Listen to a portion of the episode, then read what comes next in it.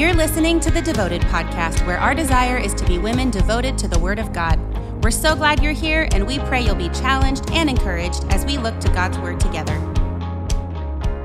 Hey, welcome to the Devoted Podcast. Glad you guys are here. I'm not in my closet today because I have a guest with me today that gets to join. So I didn't feel like it was nice to drag her into the closet.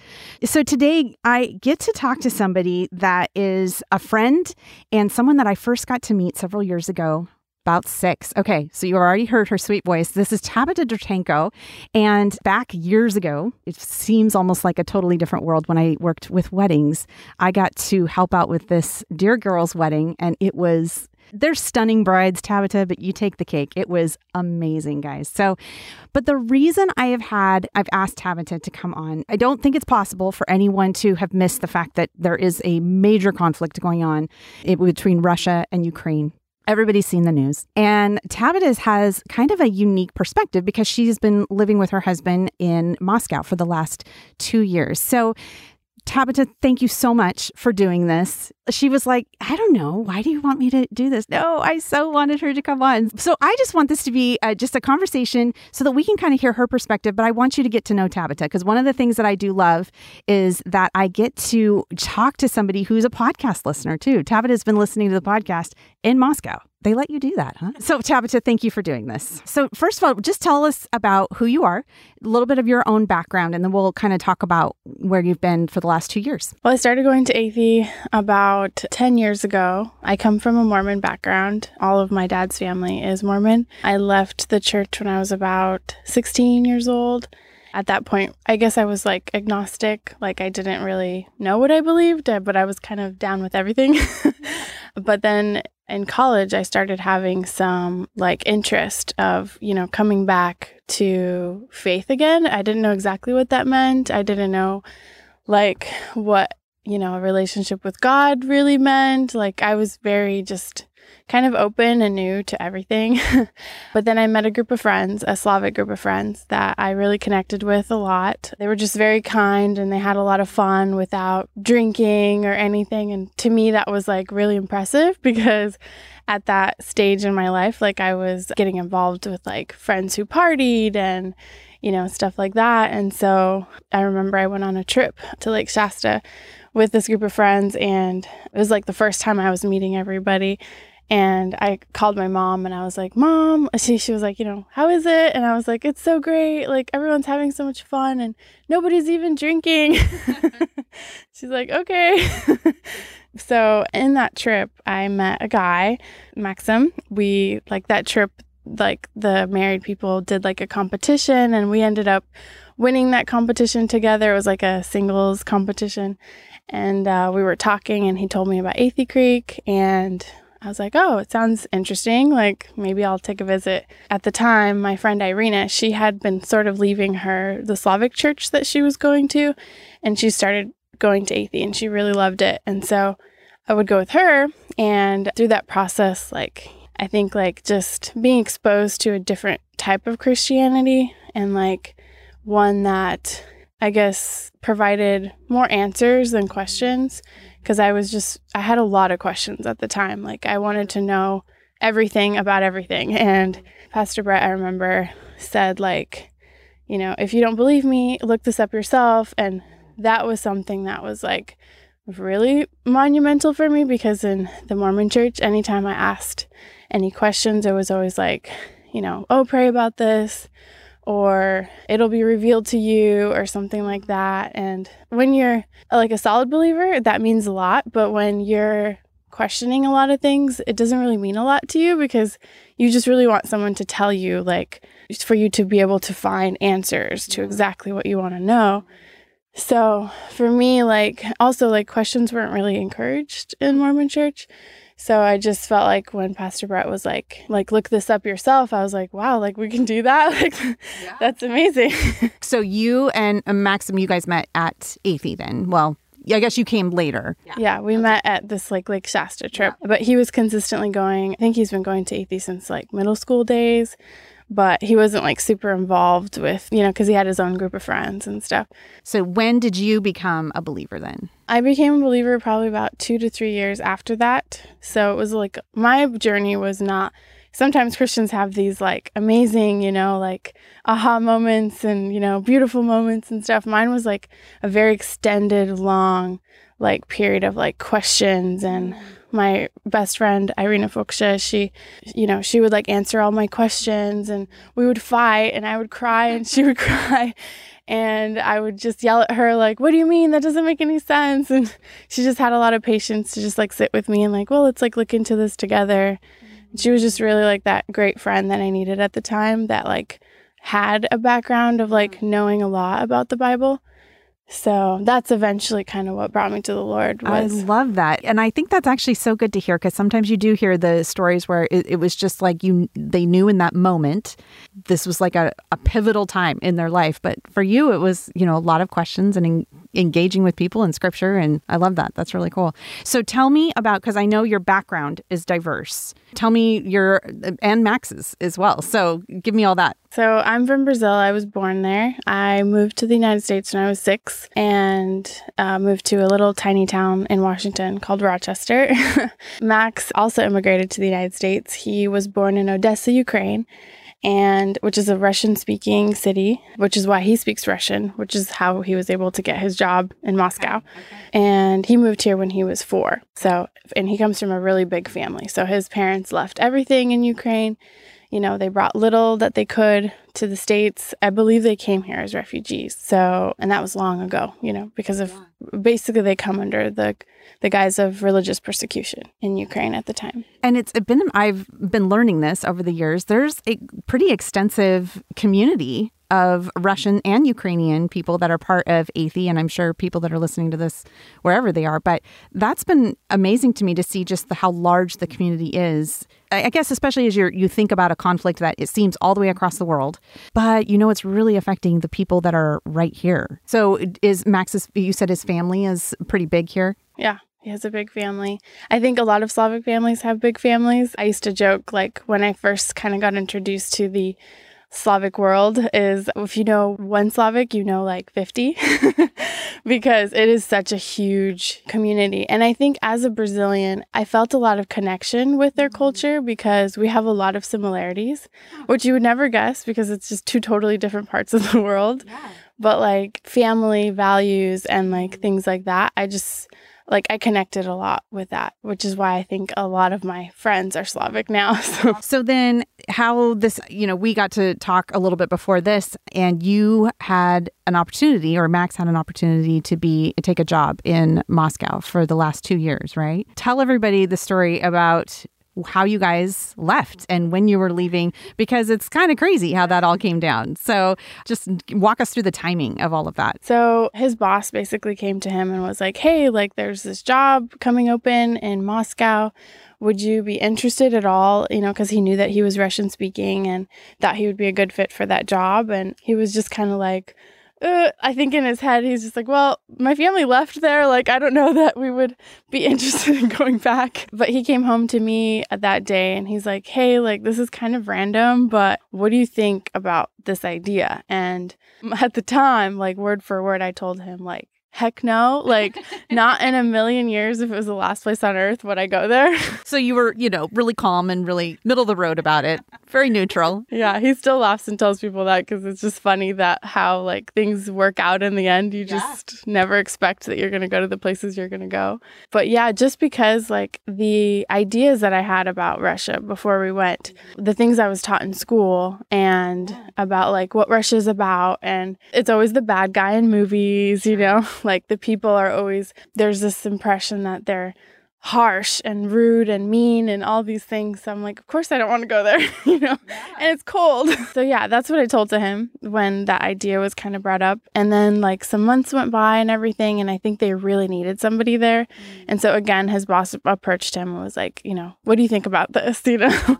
And because I think Max gave him a neutral answer kind of in the beginning. And so he came home to me, and I have no idea why. I just like, my heart just kind of opened to that idea. I still to this day have no idea how, where the switch happened, but I was just like, all right, let's do it. And he's like, wait, really? like, are you sure? and I'm like, well, let's pray about it. You know, let's take some weeks mm-hmm. if we can to just kind of pray about like this is a huge move. Yeah. like we ha- we're very rooted in portland and we have a huge community here and we love to be with our friends and with our family. So it's it was such a huge sacrifice and so we prayed about it for a few weeks. I was praying for the lord to just really make it very 100% clear mm-hmm. because in the past i had prayed about things and like sometimes it didn't feel totally clear and in the end you just kind of have to make a decision you know? And i just prayed for the lord to just not make that the thing. I just was like you know god if this is what we're supposed to do like make it be something we absolutely cannot refuse and like it would be hard to say no to. And like just i want complete clarity on this. And um, that's exactly what the lord delivered. And i just felt like complete clear you know clarity that like this is what we're supposed to do 100% and so we just kind of dove into it so you have been there for the last two years and see you guys don't get to see lovely tabitha sitting with me but she is pregnant and lovely. How far along are you I have like three months left. Three so months left. Okay. So you've been living there for two years. And what was your plan as far as, you know, when you were going to leave Russia or were you going to stay? What was the plan? Initially, we had just sort of planned to be there for two to three years, but we didn't know maybe it could be longer because he wasn't on some kind of contract or anything. Okay. And we thought, oh, maybe even after that, we could do like a different European assignment. And, you know, we're having all these dreams like, oh, it's so close to Europe and we'll be able to to for fifty dollars just you know go on a weekend trip or something. But of course, COVID. that is true. So that's important to bring up. So you moved over there like and then COVID hit almost right after, right? Yeah. So basically, because the timing between when we applied for our visa and to give a little background on the whole visa process, it was like a six month process for us, which. Mm-hmm if you talk to international people, like that's very long for a visa process. But I think because of the fact that Max is from Ukraine, so that was his birthplace. Obviously, relations are not the best. They haven't been for a while. Plus, the fact that his previous job, he traveled a lot and he had a lot of visas to different countries. And so it looked sketchy on paper.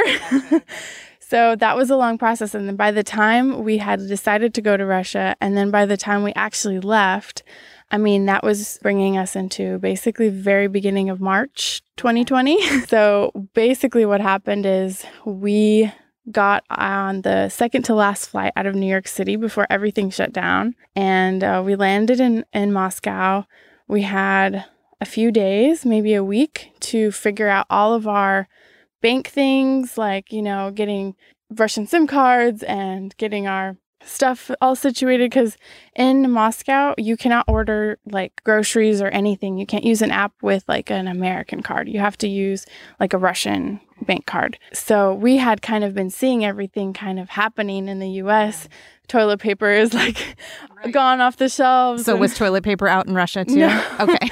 no but grechka was that was a is buckwheat in Russian. It's like a very popular food. It's a dry good, and okay. so all of that was off the shelves, but the toilet paper was fine. so yeah, we barely had enough time, and like our pandemic process in Moscow was totally different than I think what you guys experienced here. So ours was very much like a European lockdown.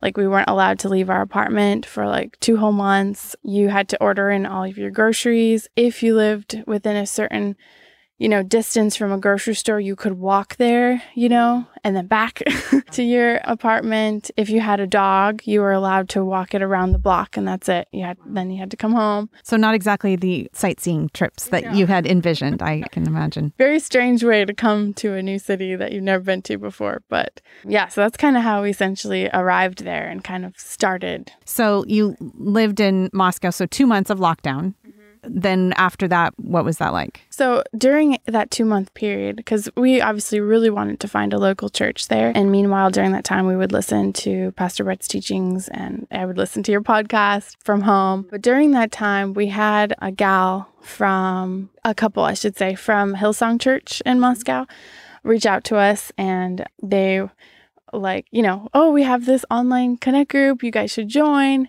But I think Max and I were both hesitant. We didn't want to like commit to a church without being able to kind of like see, you know, everything. And you couldn't see because everything was locked down. Yeah, exactly. So we kind of like said no at first for a couple weeks, but they were like really just adamant every week. Yeah, persistent and would invite us like all the time. They were so kind. So finally we were like, okay, like we'll join. And so we did that online connect group for quite a while until I think in the second month of lockdown, they Russia started doing phase two of lockdowns, which was you were given like a QR code, and that QR code stated like where you're coming from and where you're going. And so if you were stopped by police, they requested for you to show them the QR code. And if you were outside of that region, you would get like a really huge fine or they could even take you to jail or something. So we didn't play around yeah.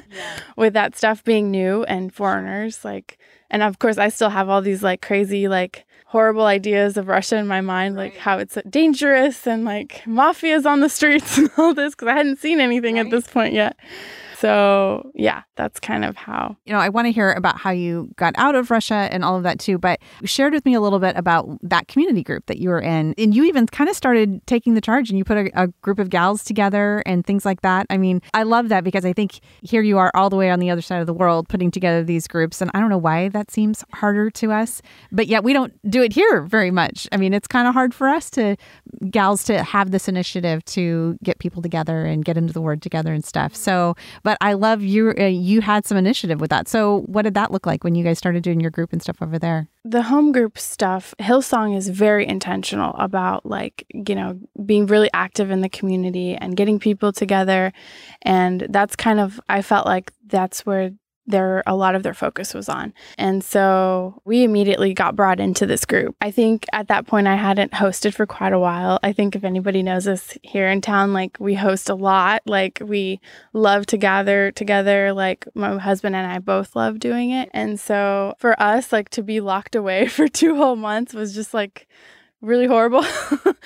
So I kind of immediately was just, I think once they had introduced these QR codes, some people in this home group had sort of mentioned that they were open to like using their QR code for work and then they could like come to our house like for dinner. So oh, you know, I was like, yes, absolutely, come over for dinner. And so we kind of met every, like a few people for the first time at that point. And what is it like to find? It's can't be like it is here in the United States. If you just want to go find a church, how exactly do you go about finding a church? Because you probably wanted an English speaking church, or do you were doing a Russian speaking church? Well, in Moscow, your options are very limited, especially like we really wanted somewhere that had English translation because at that point I couldn't understand any Russian at all. Now I can, but, but back then it was, you know. So that was priority number 1 and really the only church that we found that like I guess like advertise that they did that was Hillsong. That was kind of our only choice. So we were kind of okay, like let's just make it work. Like even if we don't totally agree with everything, like all of the things that they do,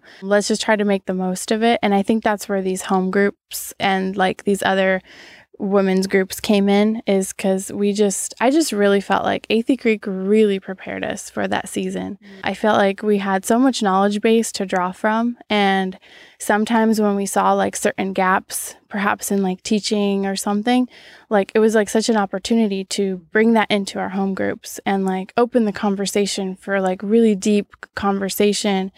And like i think as christians especially if you live in the United States, we kind of, at least how I felt in my group here, is that we all are kind of in the same place. Like we have a common understanding of biblical truth. And so you just assume that people are kind of in the same like wavelength as you. And like in Moscow, we found that to not be the case at all. And so sometimes these conversations would come up that I've never had with a friend before because we never really had to talk about that because we were just kind of in the same you know, thought process with it. And so it was really like a challenge where like the Lord puts people in your life and like they're asking you these questions and you're just like, "Oh, oh my gosh, like how do I answer this?" Like it really kind of puts you under fire of like, you know, do you know the word? Like do you know like why Jesus died for your sins? Like do you know like the basics of why you do what you do, you know? And then to have to put that into words and practice and like kind of there's like eyes watching you of like how your marriage is going and like you know how you treat each other at home and all this like it was really like such a huge eye opener for me. I had to put our faith into action and to not just like say the things and like, but also do the things. So that was amazing. And I would imagine you had a lot of different cultural different groups, right? Because it seems like that would be, I mean, there was some English speaking, or were they originally all from Russia? Where were all the, the people in your group? Where were they from? Well, so we ended up leading basically the English speakers of Hillsong. So anybody who could speak English was kind of, they were our group was open to them. So we had some Russians, we had Ukrainians, we had people from different regions in Africa, we had someone from England and South America, different countries there, and Finland, and all these different, like, my circle was more diverse in Moscow than I think it's ever been, which is really funny because, like, the US is actually the melting pot, you know? so, once you were able, you got past lockdown and you were able, it sounds like Russia lived life actually a little more normally past that than we all have here in the United States, which is crazy to me. But how did the picture of what Russia really is, how did that go with, you know, your previous biases of, of what you thought and understood? What was the culture like? I think a lot of things are kind of accurate, a little bit of what we assume about Russia as far as like a little bit of a well, I'll kind of separate the two because Russia is different than Moscow. Those are very okay. Separate. And you said that to me before too. Tell us what that distinction is because I had not heard that before. So Moscow is beautiful. It's you know first world. It's very technology you know, advanced and it has a lot of great products and there's tons of industry. You have apps for everything. Like mm-hmm. it's a very modern, gorgeous city. I think to visit, it's incredible. Russia is not that way mm. because most of Russia's wealth is focused in Moscow and in mm-hmm. St. Petersburg. Okay. And so a lot of other cities kind of fall under the cracks, I would say. So a typical Russian village, you know, you have grandma going to the well to get her water, and you have an outhouse outside of your home to go to the bathroom, and you have a piechka, which is like how they heat their homes. It's like a little fireplace, you know. And that's most of Russia. That is most of Russia. Yeah, that's typical Russia. So, but people would never think that because I think most of what we see out of coming out of Russia is actually Moscow. And so there's this idea that Russia is so powerful. And, you know, like there's all of these ideas of Russia that when you're there, you're just like, oh, this is very different, you know, because a mm-hmm. few times we left the Moscow region and we went into like the more real Russia, you know, and um, I was shocked.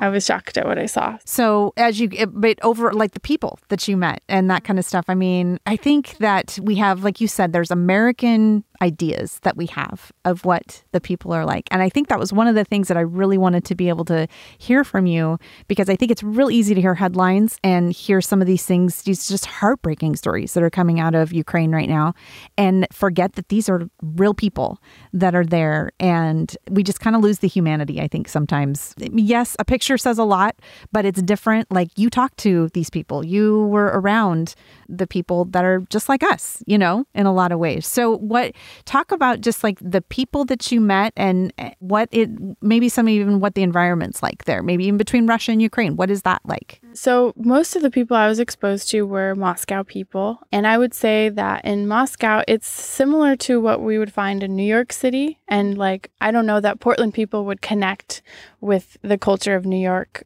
very okay. much because you have it's the hustle and bustle. Gotta go you know like don't have a whole lot of time to connect and it's a little bit of more of a distant relationship you know. Here it's different. Like people are very kind. They're so that's how i would compare like moscow people to maybe like village people. Village mm-hmm. people are very hospitable, very open, so kind. You know, you don't necessarily see that a whole lot in Moscow. You still do if, like, maybe that person is from the village, perhaps, but the culture, you don't get a sense of that same type of people group as you do in the village.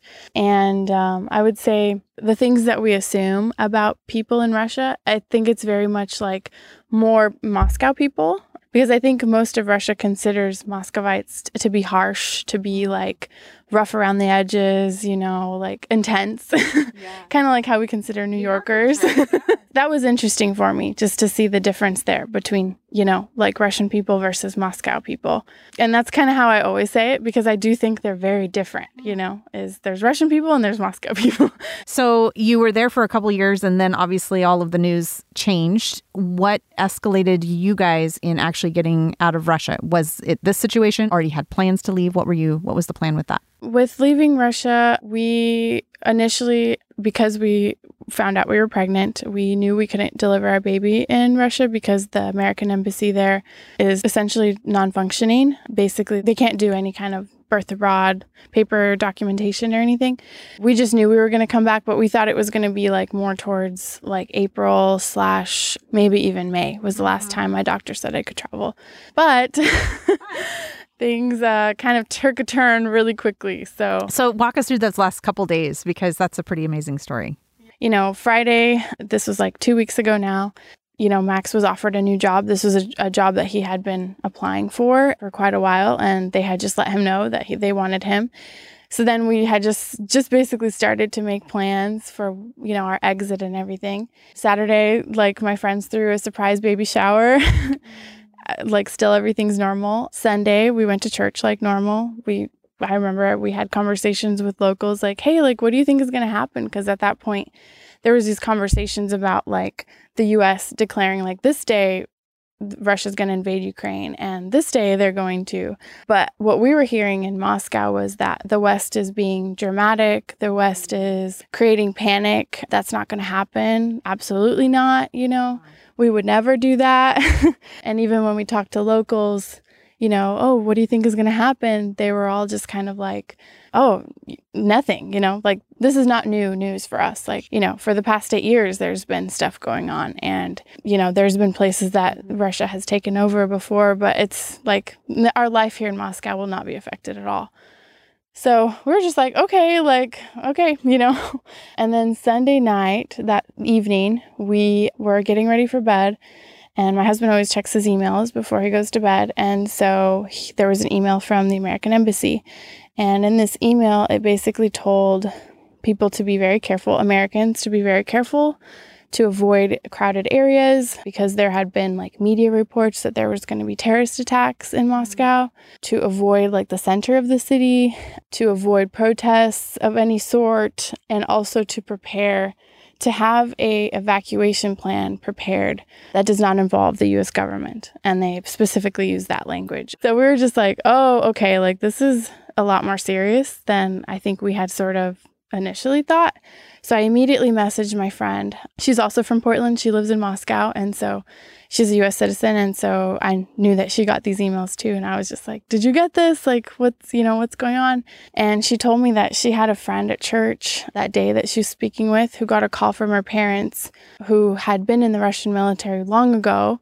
Now they're in their 50s, but they got a call from the Russian military basically stating that they should basically uh, go get their physicals to prepare for war. Essentially, The 50 year old parents. Yes. Wow.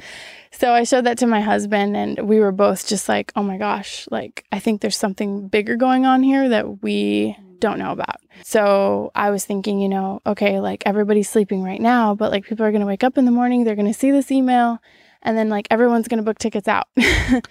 so, like, let's just have tickets, you know, for Tuesday morning just to have. Like, we don't know if we're going to actually fly out, but like, just to make sure we have some tickets, you know, and then we can decide tomorrow, like, what we end up doing. So Monday comes, like, you know, we've made sure we got like a good night's sleep that night. And then I had some really kind friends from our home group.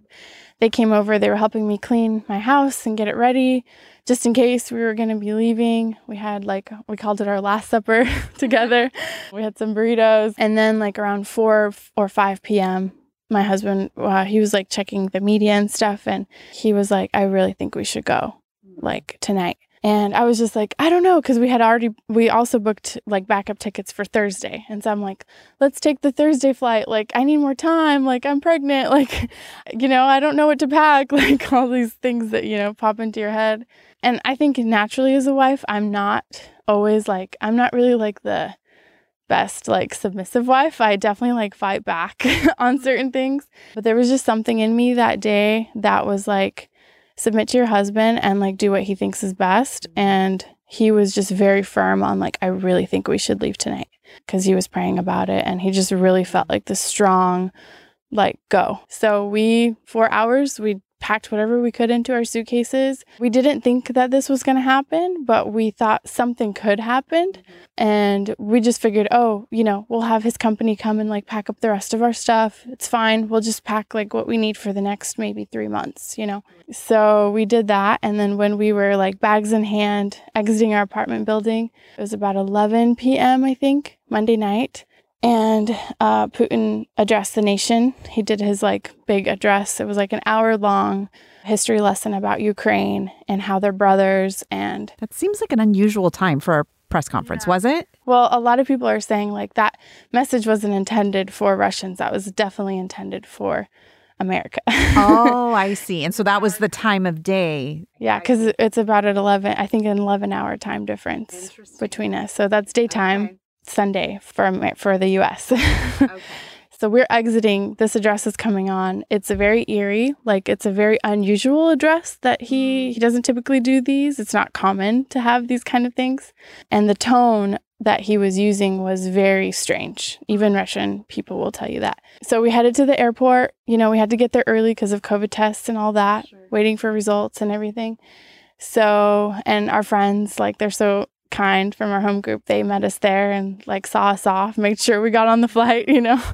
And then yeah, we took that flight and then when we landed in Portland, basically the very next day is when when Russia invaded Ukraine. Just in the nick of time. And now, you know, it's been a couple weeks by the time this podcast comes out. It'll be probably another week or so. What are the people going through right now? Like, you know, this is where our heart needs to be for, eh, you know, just the people. How can we be praying for the people that are there? And what are you hearing from the people that you still know that are in Russia and what they're going through? I think there's so much division, I think, right now between like Russians and Ukrainians. It's really just very unfortunate as well like between believers which is mm. i think the saddest part because you know this is not our world even though we have certain ethnic backgrounds like we don't belong here like mm our belonging is with Jesus. And so it's very heartbreaking to see like just such division between Ukrainians and Russians and this involvement in politics, which of course, like it's completely understandable because there's so much emotion, you know, and people are losing loved ones and people are in desperation. You know, we have mothers giving birth in bunkers, and, you know, it's just horrible, really horrible. But I found that the sentiment here back home has been so different than when what I saw when I was in Moscow. Like I felt like there was a lot of unity in Moscow that this is very horrible. Like I think people didn't even th- that's why they were like, of course this isn't going to happen. Of course sure. like Putin is not going to invade Russia. That's ridiculous. Like why would he do that, you know? That was back at that point. I think now as time has kind of gone on, I've seen there there is starting to be a lot more division between like what people think about all this. Mm in Russia. But I think the biggest thing for us to pray for as believers is obviously for peace, but also for unity amongst believers because that doesn't do anything when we're like pointing fingers and like, you know, I can't believe you think that and, you know, all this stuff. And even for myself, like I have a lot of emotional investment in this. It's hard for me to even like, you know, and I don't have family members in Ukraine who are you know, running for their lives and all these horrible things. So I can't imagine like how much emotional investment that is for like someone who actually has like parents there right now and siblings and whatever, you know. But I think just praying for the Lord to create unity because Satan wants division. That's what he thrives under. And so we can't give that to him. I think if we give that to him, then we've lost, I think, the point of what we're supposed to be doing, you know, here. How has this, or, and I don't know if you know the answer to this, but how has this affected, you know, just the everyday lives of friends that were part of your church uh, back in Russia? I know, I think a lot of them you said did they all leave the country or are they still there that were in your community group? A lot of the foreigners have left because it's kind of unsafe at the moment. There's talk that there could be like retaliatory actions against foreigners. So I think there's just a lot of fear of, you know, being basically charged with something that you're not guilty of, you know, which is common to happen in Russia. Also, like the financial part of it is really difficult. We have people that we know that like their assets have been seized. They're, they can't use their Visa cards. Like they've lost their jobs. Like we know a lot of people in our church have lost jobs. There's prices of things are like growing mm. exponentially. So things are becoming unaffordable because of protests happening in Russia, because people, a lot of people are very against this. It's become quite dangerous, I think. And I think right now it hasn't completely hit all the way yet. But with all these sanctions, like you could definitely see how it will get there to where, you know, because essentially this has really kind of brought Russia back to the 90s, you know, and being isolated from the rest of the world, which is very scary, I mm-hmm. think, for a lot of people, especially if you're a young person and you've never experienced that before. And like your life in Moscow has always just been great, and you can travel whenever you want to travel and do all these things. And now your Russian passport is like your enemy. like nobody wants, you know, a lot of places have closed off to Russian passport holders. So it's just very, very heartbreaking for Ukrainians, obviously, but also for Russian people, it's heartbreaking because they didn't choose this they had this chosen for them and now they have limited options on what they can do, where they can go, you know, the work that they can have. So it's just truly heartbreaking. I think it is that people side of things that I hope kind of stops all of us in the West, if I can use Russia's word for us, because it feels sometimes like we become so inundated with just information all the time. And there's so much input of all the different things and all the different biases and, and, and, the different opinions whether it's political all the things that i just don't think until i you know uh, you and i got to talk for a couple hours last week. And what i hope that people hear just out of your voice is i almost just want them to hear the voice of people that are all the way over there even though you're not living the life that they're living in. But you as an immigrant you had said that you at one point you said that you were one decision away or your parents one decision away from that being you or you know these being the, the, the life that you're living in that kind of reality. And i think for a lot of the people in our slavic community here they still have family members over there.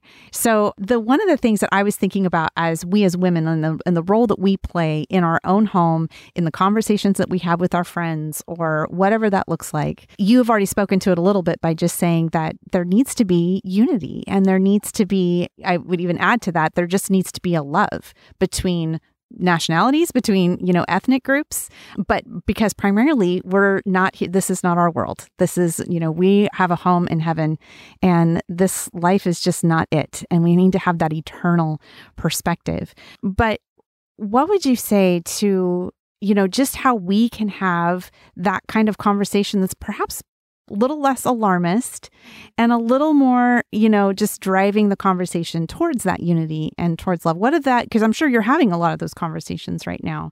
What does that sound like to you? I think first and foremost, when you're talking to someone who has a lot of emotional investment in a certain topic, whatever that it may be, maybe they're grieving something, maybe, you know, it's politics or whatever it is. I think first of all, it's coming to the conversation with like a curiosity and like wanting to know more, not just coming with assumptions that you know what that person's going through or like, you know, where they stand with things and not bringing your own opinions into play there, just listening, you know, asking questions, finding out more about their family, more about, you know, if they have, if you're speaking to a Slavic person, like finding out like what their views are and just kind of being more open, you know, in the beginning. Just asking, like, can I pray with you? You know, let's pray together. How can I help? Like, there's so much that people can do to help right now if they have that calling in their heart, you know, to do that. So many organizations who are helping Ukrainian families and hosting them and giving them food and, you know, supplies and all of that. And so there's so much that we can do if someone feels like they would want to help with something. But first and foremost, starting with like that open dialogue of curiosity mm-hmm. and just listening, you know, to what they have to say. And then, like, let's pray together. Like, I think that I found in Moscow, like that moment that you have with someone where you're just like, right now, like, not like, oh, I'll be praying for you, but like, let's pray right now, like together. And like, let's just cry out to the Lord together in this. And I think that's true empathy, like walking with someone instead of just like, let me know what you need, you know, from a distance. It's like, well, no, like, let me just do this for you or let me just like walk with you in this and that means so much to people i think i think that is so good and i think so what we need to we just need to be reminded of that we talk a lot on the podcast just of like these times feel intense anyway right? And so often we refer to that passage that i love about you know the days are evil so i don't want to waste them and sometimes even that moment of going yeah i'll pray for you but sometimes that's a wasted moment right there because you could just be praying for that person with that person right then and there. And we need to be reminded that, first of all, prayer is not something that is like, well, you know, this is all I can do. It should be the first thing on our, our list. Like, this we can do. We can pray, and a mighty God can go before us in ways that our finances, anything else couldn't touch. But like you also said, there are organizations and things that of people that are helping. You know, uh, Samaritan's Purse has medical facilities that are going over there in in Poland, and I know there's all kinds of different private organizations that are doing those things. And I'm with you. It's like if the Lord puts that call on your heart to do something, don't just sit there with it and go, oh, well, that's nice. No, do it. And then I also just like, also just want to say for moms, you have an opportunity to lead conversations among your kids and maybe even your kids' friends. There's been lots of times where I've had a bunch of kids in my car, you know, because they got to be a little concerned too by some of the things that they hear. And we get to lead these kids and our friends and those that we are have you know just in contact we get to kind of lead those conversations with a bit more of this eternal perspective of man the lord is in control of all of this. Uh, there's nothing that is out of his hand.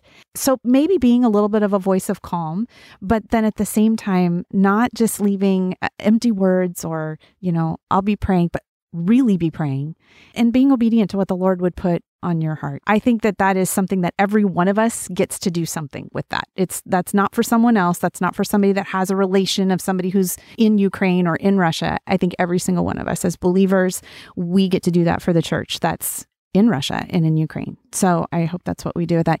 Any final thoughts? Anything you want to leave us with? I think just to add on to what you were saying about like, you know, having kids in the car and opening conversations and stuff. I think as Christians, as believers, it is our responsibility to put anger and contention to rest. And so I think if you're in a group where, you know, the conversation comes up about Russia versus Ukraine and there's anger and there's like, you know, words being thrown out of insults and things like that. I think it like it's such a great opportunity for us as believers to just be like, hey, like and take that conversation in a different direction. You know, when you're in the car with kids and maybe they heard something at school, somebody say something about how Russians are evil or I don't know, some kind of mm-hmm. comment like that.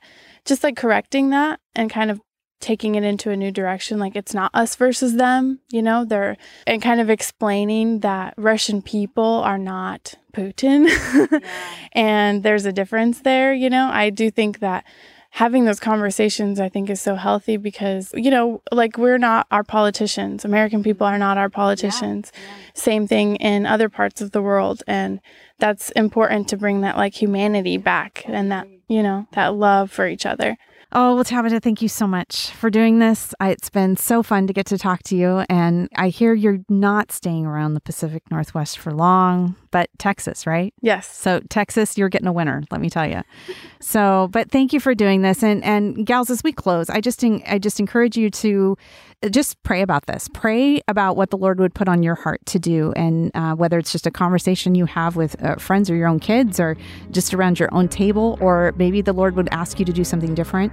But I um, be encouraged that when hard times come, the Lord and the church is still moving and still growing, and the Lord can do so much, almost particularly in these really, really difficult times. So pray for the church in Ukraine, pray for Christians in Russia, and just be reminded that the Lord, He is sovereign and He's got all of this under control. So thank you so much for coming. Thank you for tuning in to the Devoted Podcast. We are a ministry of Athey Creek Christian Fellowship in West Linn, Oregon. For more resources, or if you need prayer or encouragement, send us an email at devotedpodcast at atheycreek.com.